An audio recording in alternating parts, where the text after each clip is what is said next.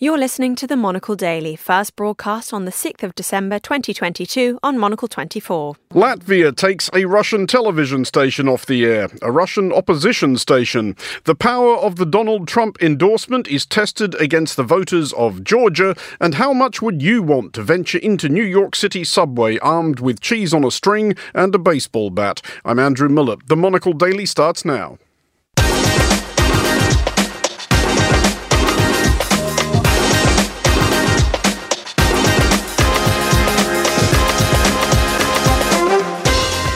Hello and welcome to the Monocle Daily, coming to you from our studios here at Midori House in London. I'm Andrew Muller. My guests Rebecca Tinsley and Lou Lukens will discuss all the day's big stories and we'll look at a new documentary chronicling a mission to Mars. Stay tuned, all that and more coming up right here on the Monocle Daily.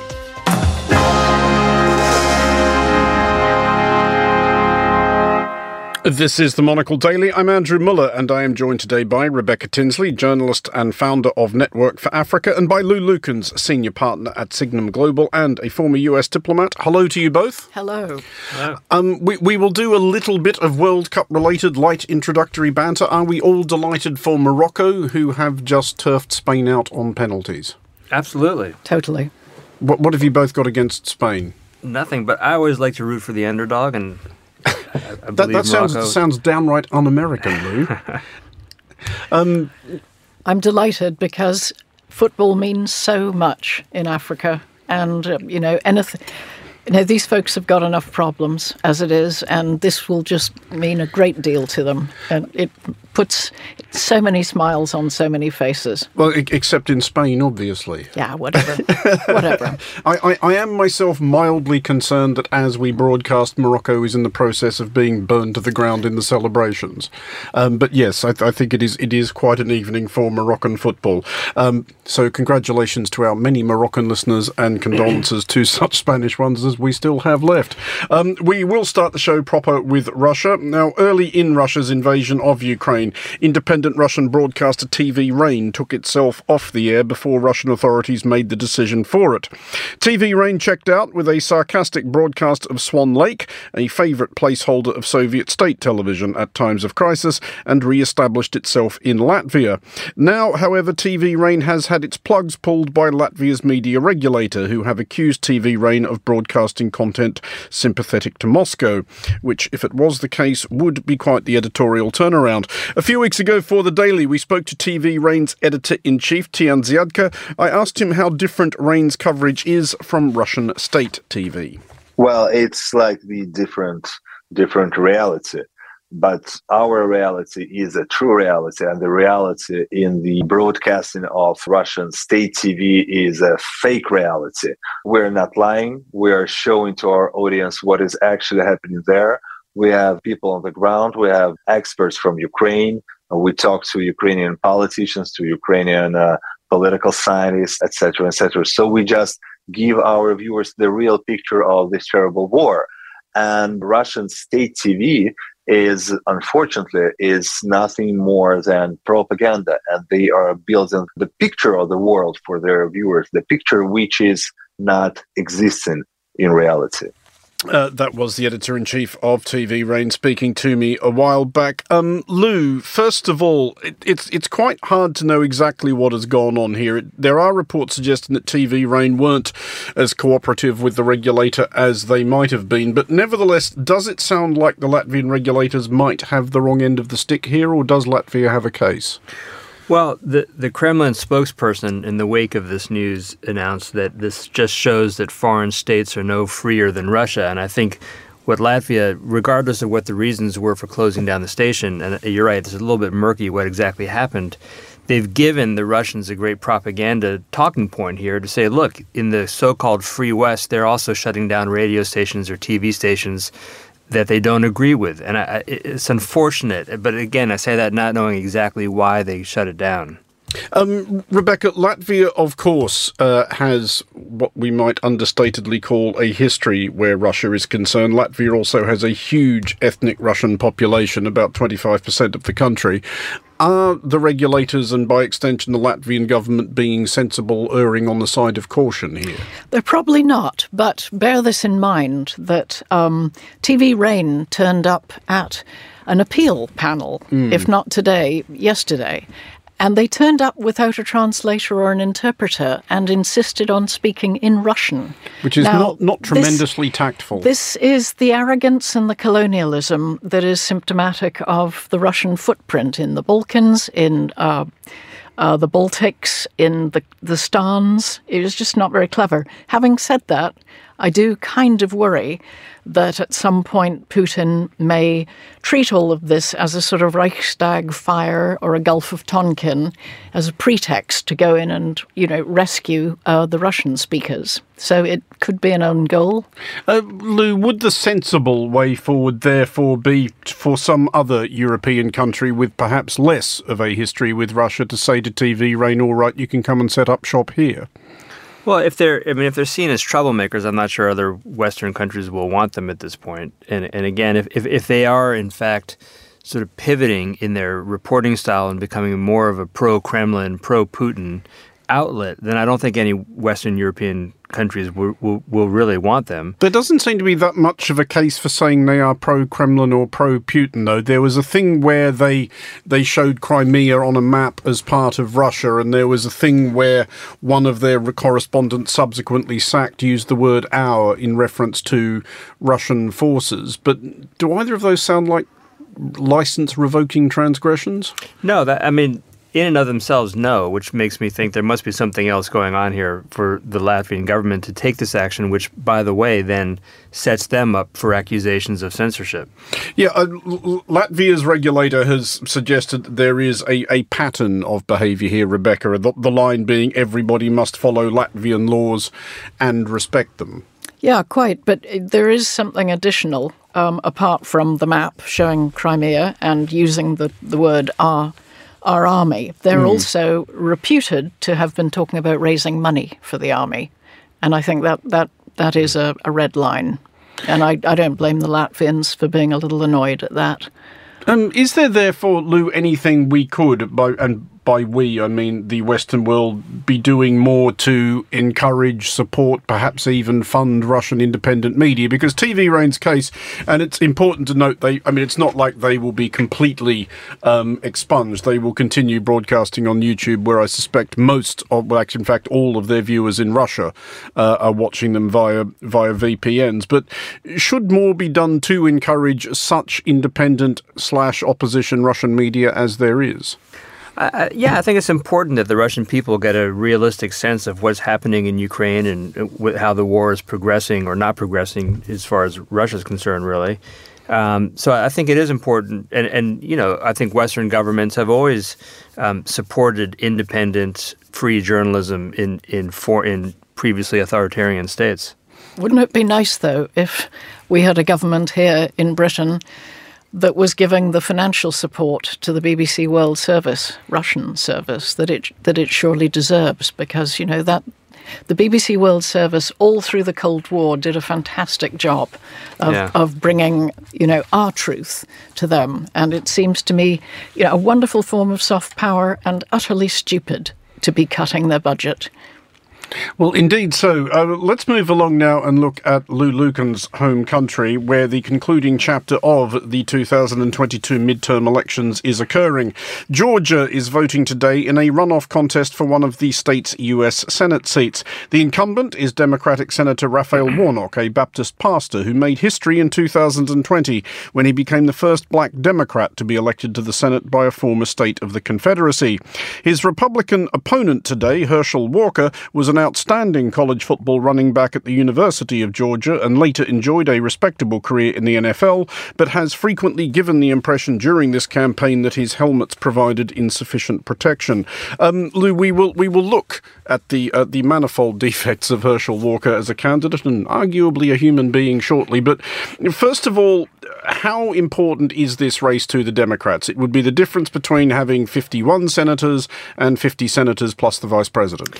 Well, it's very important because the Democrats will control the Senate either way. Mm. But with 51 seats, what that does, is it gives them control of all the committees. So right now, in a 50 50 Senate, the Republicans and Democrats have a power sharing arrangement by which they're equal numbers of both parties on all the important on all the committees. Um, so it's much harder to to push a law or legislation or a nominee for a position out of a committee. With a 51 49 Senate, the Democrats will completely control the committees, will have more people on the committees, and it'll be much easier from a process point of view for them to get things done. A, a, side note to that, Lou, will it also be important for the Democrats that if they have 51 seats, not 50, uh, Joe Manchin, the Democratic senator from West Virginia, a man who we can charitably say has ideas of his own, might be able to make himself less of a nuisance? Yes, I mean, that's another thing, exactly. So Joe Manchin was able to. Uh, hold up or shape, if you want to be charitable, a lot of the administration's agenda for the last two years, he will lose some of that power uh, by being the 51st vote instead of the 50th vote.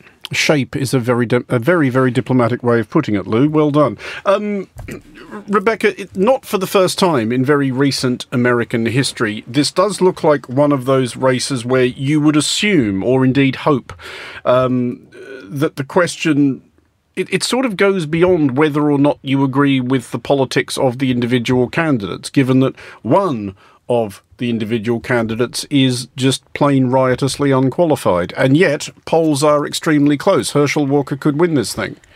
Yes, um, but I don't think that we in Britain should be smug about this because we have. Oh, we can be a little. You know, we we we have also, um, you know, exercise. We have shown how degenerate our, our voters are in that they've preferred a clown. They've preferred to be entertained by someone like mm. Boris rather than uh, go for sensible, boring people. You know, this is a, uh, you know, we have no grounds to, to feel pleased with ourselves because this is a country in 2016 that decided why would it want to be part of the most successful trading bloc ever in the history of the world and and exited and you know we we, we elect people like Boris, like Rees-Mogg. Um, we love people like Farage. So it is a sign of how degenerate the West is, I, I, I fear, uh, that we still want to be entertained, that we are so jaded um, that, that we're not prepared to go for people who may be less exciting, um, like Joe Biden, uh, but actually do a pretty good job. Uh, there's another element to this as well, though. I think Lou, which is I, I'm I, I, definitely take the point that it has afflicted politics outside the United States as well. It's not just that people want an entertainer uh, in politics, and I suppose you could apply that description to Herschel Walker. It's that thing of it, it's well to, to borrow from Randy Newman. It's the "he may be a fool, but he's our fool" line. Um, I mean, Herschel Walker is politically manifestly unqualified. Uh, if you actually put what is known of his personal life and removed it from the political context and described this person to any Christian American conservative, they would reply, no, he sounds like a completely dreadful man. Um, but because he's the Republican candidate, they'll vote for him anyway. Yes, except he is so manifestly unqualified and, and so sort of tortured with his personal history that there are Republicans who are not voting for him in this special election. And I think that's why I think Warnock will win. Herschel Walker will not win this this election today. Uh, but it is because he is such a terrible candidate that many Republicans in Georgia just they won't even hold their nose and vote for him. Um, and they did during the general election a month ago because there were other people on the ballot. They were mm. voting for governor and other offices, but they can't bring themselves to, to wait in line and vote just to pull the pull, the lever for Herschel Walker. The, the, obvious rebuke to that, though, Lou, is that Georgia, admittedly one small district of it, is the state which has sent to the House of Representatives Marjorie Taylor Greene, who is a certifiable dingbat. Yes, yes, uh, but I yes, and I think, but uh, the the dynamics are different for the House elections in these very small districts versus the statewide Senate races. But yes, a very good point. Um, he, he, he, is not the only dingbat politician in Georgia. Um, but Andrew, I, I sort of felt what you were getting at is a, a broader point mm. uh, about the fact that um, even dingbats can still get the votes mm-hmm. of large numbers of people who don't actually have a class interest in voting for those people because they're still voting on so called values. And this is where I fear the Democrats may still have a problem. Is that they're still failing to reach those people uh, that that Trump was able to reach so effectively in, in 2016. But but to, to, to explore that point further, Lou, that that if you think of this as a contest of values, doesn't the fact that Herschel Walker is getting any traction at all here um, suggest that the, the, values are being um, trumped, a, a, phrase we will come back to, by tribalism? I mean, Raphael Warnock is a literal Baptist preacher. Yes, but I mean, to, to, to Rebecca's point, the argument that you would make for as a Republican voter is if I vote for Herschel Walker, there's more of a chance that conservative judges will end up on the bench mm. who hmm. will shape the laws in a way that, that align with my evangelical beliefs, right? Which which you don't get with Reverend Warnock. Even if they don't necessarily align with Herschel Walker's uh, known practices. Yeah. Um, Rebecca, one other thing this is a test of, of course, is the enduring electoral appeal or otherwise of former President Donald Trump, who has been, uh, so far at least, an enthusiastic endorser of Herschel Walker. Should Walker lose this thing, I dare say Trump will say that he never met him and maybe he did, but never much cared for him. Um, but will this be an important test of this? If Herschel Walker does not get up here, do, do, we start to see that kind of inching away from Trump that was perceptible after the midterms accelerating somewhat?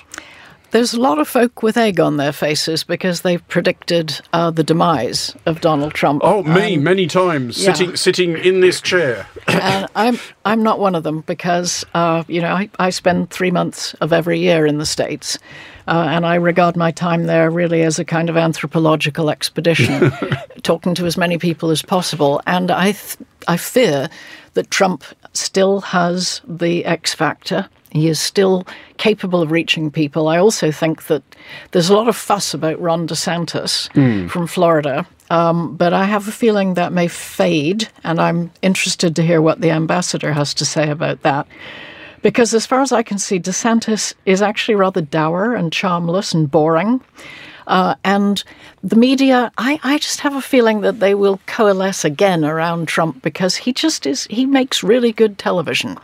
Um, and this he, is depressingly true. He is box office. And also, uh, you know, he, he said something outrageous about the, the US Constitution mm-hmm. a couple of days ago, and almost no Republicans actually said anything. They were mute on this subject. In other words, they still fear that they have the base mm. and the donors who are who are are, are Trumpites, and and so they they are self censoring. They may be appalled by him, but you know if they see him edging up in the polls, we, they're not going to say a word. Uh, just finally on this subject, Lou, what do you think? Do you buy into this idea that DeSantis is the future of the Republican Party and Trump is now the ebbing past?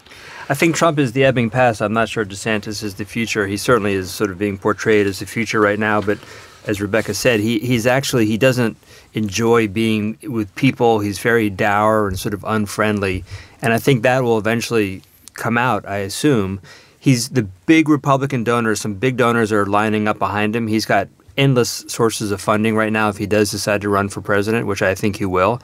But the the danger is that he runs and Mike Pence runs and Pompeo and Nikki Haley and a bunch of other people and they split the anti-Trump vote and this is what happened in 2016 and mm-hmm. Trump ends up with a nomination because everyone else sort of takes each other down and we'll and we'll laugh about this in two years when Herschel Walker is vice president elect. But and, let, us a final word, if I might, and that is my fear that the Democrats are still quite capable of screwing this up, as the Labour Party is in this country. that is a constant uh, of yeah. American history. Yeah. Uh, let's let's move along uh, to Sudan, and it is as traditional a part of the coup d'état as the reassuring address to the nation by the solemn officer bedecked in gold braid and flanked by ostentatiously armed troops.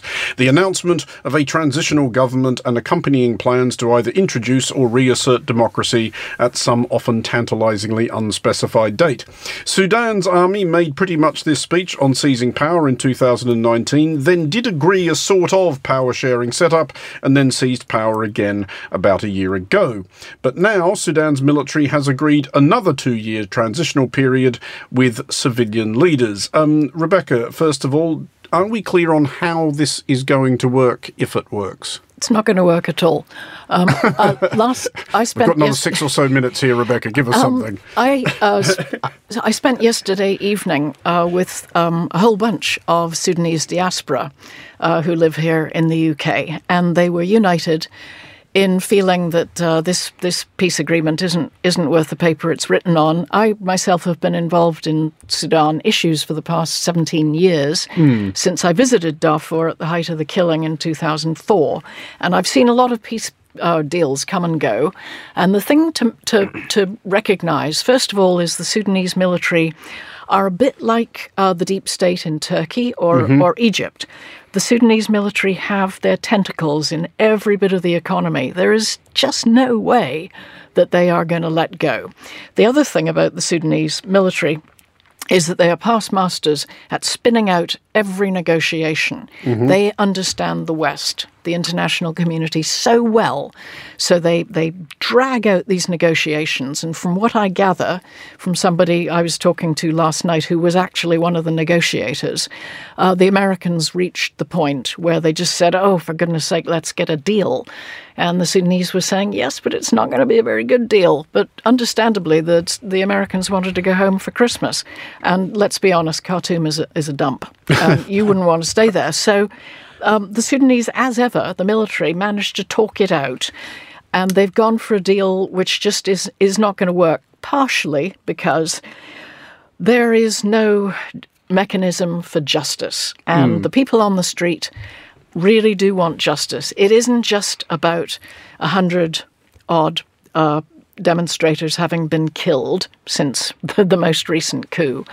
It's about um, all the peripheral regions of Sudan, which are basically black African, against the the Nilotic tribes mm. around Khartoum who are Arab and who self-identify as Arab and Muslim, and who frankly hate the black Africans. And for that reason, they've killed two million uh, in the in the struggle to form South Sudan.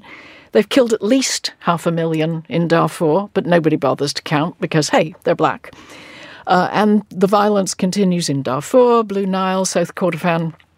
This agreement addresses absolutely none of those core issues about where the power is in Sudan and it remains in the hands of the military and it remains in Khartoum. Well, possibly for all those reasons, Lou, the, the people in the street, the protesters, the pro democracy protesters, are so far very much uh, not buying it. But for what it may be worth, and I'm about to ask you what it may be worth, General Abdel Fattah al Burhan has said that the military belongs in the barracks, which is echoing a chant of the protesters and is obviously the case in a functional democracy. But do we think he actually believes that?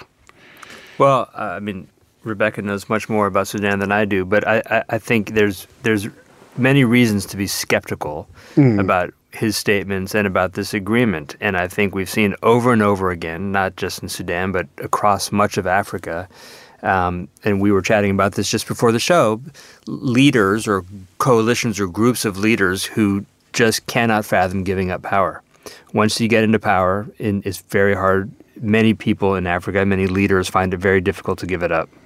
I mean, Rebecca, it's a, it's a huge cultural change within a military that you're asking it to make for better and for worse to do, to actually get it to understand that that in a functional state the military does serve an elected civilian government. It, it's it's quite difficult. Those examples you mention, uh, Turkey and Egypt, and it is that thing that Lou says. They they get a taste for being in charge, and it's it's it, it almost starts to seem an affront to their dignity that they, they have to give this up to some Yahoo in a suit who the people have elected. And their bank accounts. Mm. I mean, you really have to always factor this in with Sudan that they are busy um, smuggling gold to Russia. Uh, they, they literally control the economy. in Sudan, uh, which is a, an absolute basket case, of course, you know, sort of 400% inflation, things like that. What was not helpful was that the UK actually invited Burhan to Her Majesty's funeral when actually, if we had wanted to put pressure on this guy, we would have been applying a travel ban on him, and we would have been freezing his bank accounts along with other all the other scoundrels. Um, and as a, a miserable um, appendix to all of this, I would like to make a prediction that I actually think there may be civil war in Sudan between the various rebel factions because they are quite as bad as the military that you mentioned, Andrew, in that their egos are mm. enormous and that they are corrupt and they're all fighting each other. Um, and I, am afraid I see really quite miserable times ahead. Uh, all that being the case, and just a final thought on this one, uh, Lou, what's your read on why outside powers, very much including your former colleagues at the US State Department, seem quite enthused about this deal? Is it just that they realise or think that this is the only thing going, or are they being somewhat prone to wishful thinking? Probably both. I mean, probably wishful thinking. Probably, you know, a, a, a halfway good deal is better than no deal. Uh, maybe they believe that they can get the deal signed and then continue to apply pressure on the government to, or, in the military to, to stick by the by its terms. I mean, who knows? Or maybe it's wanting to get home for Christmas. you know, all of the above. Well, let's return now uh, to the United States, where there is exciting news for any daily listeners, or indeed, who knows, daily panelists contemplating a career change and nurturing a blind, furious loathing of rats. New York City is seeking what it calls a director of rodent mitigation and has had an amount of fun with the advertisement, suggesting that the ideal candidate is, and I quote, highly motivated, somewhat bloodthirsty, and possesses, among other attributes, swashbuckling attitude, crafty humor humour, and a general aura of badassery. Rebecca, that sounds like you. Are you tempted? Oh yes, absolutely. the interesting thing is how often in this in these situations one turns to Joseph Stalin for inspiration. and I take you back to the siege of Leningrad. We, we, we can have fun clipping that out of context. Thank you. Um, I take you back to the siege of Leningrad when there were vast rats uh, mm. feeding on human um, bodies all over the streets. And what Stalin did, apparently, was that he got every stray cat in Russia and put them on a train, which actually was sent to Leningrad. They opened the doors, the cats, thousands of them ran out, and that was the end of the rats. So Do you then the... not have a problem with enormous cats? Who doesn't want a cat? I, I really think d- that this is solvable. Tra- trains full of dogs and then other trains full of whatever eats dogs and uh, yeah. mayhem. Um, Lou, what would what would your approach be? I, I volunteer my Yorkshire Terrier to go rat chasing. Um, well, first of all, I love that they call the job the director of rodent mitigation. When this is, if you look at the advertisements and the statements by the mayor of New York, this is 100% about killing rats. There's no mm. mitigation here. This is this is death and destruction that they're uh, looking uh, well, for. And, and I quote further to lead from the front using hands-on techniques to exterminate rodents with authority and efficiency. It rather suggests that they are expecting this person to strangle them personally. The mayor says this will be a moonshot mindset. We this is like putting a man on the moon. We have to be creative about how we do this and how we kill all these rats. Um, so I think it'd be a fantastic job. It pays one hundred and fifty thousand, one hundred and seventy thousand dollars a year. Two hundred and seventy yeah. grand a year. Yeah. yeah, I'm for it. What they should do is have a bounty too. 170 plus a bonus, 10 cents for every rat you kill. I mean, one of the reasons they do have a rat problem is the same reason that we in London have a fox problem, and that is directly related to the rise of fast food and the fact that we just throw out too much fast food. Now, I actually have a mouse problem in my house, not because of fast food, but, you know, because they like our house. And apparently, you can get these little high pitched noise things that you plug in that freak them out. It's like listening, well, how I feel about K pop or um, the Eurovision Song Contest or even Schoenberg. But it can be done with, with high pitched noises, and they would all go to New Jersey. And most people in New York would be happy, you know, to see them all go to New Jersey, wouldn't we all? See, I don't regard foxes as a problem. I, I, I quite like them. I'm always happy when they're in my garden. Well, I get woken by fornicating foxes at two in the morning, uh, prancing around outside my window. So swings and roundabouts. I'll tell them to go to your house. I mean, but just finally on this, Lou, is is New York kind of, and it's not unheard of for New York, is New York somewhat valorizing itself here and trying to do a sort of thing of saying like, you think you've got rat problems in your city, we've got better yeah, rat problems than you have. this is New York City. Yeah. Yeah, no, I'm sure there's some of that, and you know, Governor, I mean, the mayor Adams has has you know tried to sort of put his mark on the city and be different from previous mayors, and um, this is all you know, part of a great PR stick for him, I think. Well, it clearly has got people talking about New York City, which obviously people just don't do enough uh, in normal circumstances. Lou Lukens and Rebecca Tinsley, thank you both for joining us. And finally, on tonight's show, in 2003, two rovers were launched to Mars from Cape Canaveral in Florida in the hope of finding traces of past life on the red planet. A new documentary, Good Night Oppy, tells the story of a mission that lasted 14 years and 47 days. Monocle's Emily Sands spoke to one of the engineers who worked on the NASA program. Each rover has a mission. The end goal here is to answer the question Did life ever exist on Mars?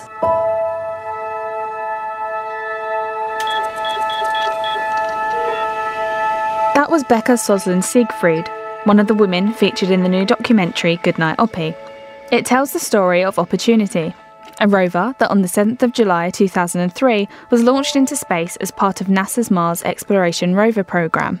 Oppy was sent to Mars with her twin sister Spirit for a 90 day mission, but Oppy ended up surviving 15 years. The film follows Opportunity's groundbreaking journey on Mars and the remarkable bond forged between a robot and her humans millions of miles away. Spirit and Opportunity, when we launched them, we were trying to follow the water because we think that if water exists on a planet or moon or orbiting body, then there could potentially have been life there or life there still. That's what we were trying to answer the question for Mars is was there ever water on Mars and was that water drinkable? Bekah worked on the Opportunity rover from 2013 to 2015 as a flight director. She became very fascinated by space at a very young age. The documentary focuses on the scientists and engineers who worked on the rovers. There was a class, a rocket class, in my high school, which is really unheard of. Growing up in Fredericksburg, Texas, and taking that class, I was one of very, very, very few women in the program. And I think a lot of that has to do with um, what we see as kids. You know, we we really look at uh, when we watch movies, really, and we look at pictures and read books. Um, a lot of the the role models that we have there for people who were in the space industry were men and white men at that. And so I never really thought, I never saw myself being an engineer because I couldn't see anyone that looked like me. I think it's really important that even today, in today's world, that we show showcase the diversity in the space industry. And there is a lot of diversity. I work at, I still work at the Jet Propulsion Lab um, now on Perseverance. And the diversity that we have, not only across genders and sexualities, but also cultures and ethnicities, is, is really great. And it's important that the world see that. We rewrote the history books. The whole project was bound together by that feeling of love you're loving the people who you operated with, who tended it with you so lovingly for so many years. You, you don't you don't get an adventure like that twice. Spirit and Opportunity are what inspired me to go into the space program when I was in eighth grade. I saw them land on Mars, and I never thought I was going to get to work on them because they were supposed to only last for 90 days. Um, so by the time I graduated college, the fact that opportunity was still roving the planet. There was a real sense of connection between the team on Earth as they watched their special rovers that they had manufactured, trialled, and tested through endless hours of work finally leave for space. Who I worked with on the mission at that time, we all referred them to as people, as girls, uh, as women, and and it's so true because these little rovers look so much like people, which is really cool, but it's also a necessity that they look like people. They have two eyes, so they have depth perception like we have two eyes, and they have an arm so they can touch things and do things. And watching Star Wars growing up or WALL-E, the Disney movie, you know, even in that brief amount of time that you you watching the film, those cute little robots, you really do make a connection with them. So if you can imagine spending many, many years and days of your life uh, building and operating her, these rovers and telling them, hey, opportunity, go to this rock and take this picture, and then her sending the data back. Or sometimes she doesn't do what you told her to do, and you get frustrated. And I mean, you really do, they do act like people, and we end up forming these incredible bonds with them. In 2011, Spirit, Opportunity's twin sister, ended her mission after she got stuck in soft sand and expanded her power reserves trying to free herself. In December 2014, NASA reported that Opportunity was suffering from amnesia events in which the rover failed to write data. I led the team to solve Opportunity's memory problem when she was about 12 years old. I was in the test bed for hours and days trying to figure out how we can safely get Opportunity back on the road and getting her roving again with her memory problems. And then seeing her do all the science she did after that point, finally finding evidence of of drinkable water on Mars after all of those memory problems was such an incredible moment in my career, knowing that I had just some small part um, in helping her achieve that. The water isn't there anymore, but the minerals left behind bear an aluminium rich chemical signature that suggests that they were formed through the interaction with neutral pH water. This was a huge scientific breakthrough to suggest that there could have been forms of life on Mars. On July the 28th, 2014, it was announced that Opportunity, having traversed over 40 kilometres, had broken the record for the longest off world distance travelled. Opportunity has provided substantial evidence in support of the mission's primary scientific goals. I really think the legacy of Opportunity is bringing together a group of people from all over the world, not just the United States, but from all over the world, bringing us together to answer a question that will help humanity understand our purpose in life and where we're going from here and to, to move us forward. Historically, NASA likes to awaken its astronauts up with music so they decided to give the rovers the same treatment. The engineers always got to pick the wake up song, so finally letting our lead scientist, Steve, pick that wake up song, the last one was probably, it was like the cherry on top of a, a really delicious, amazing cake.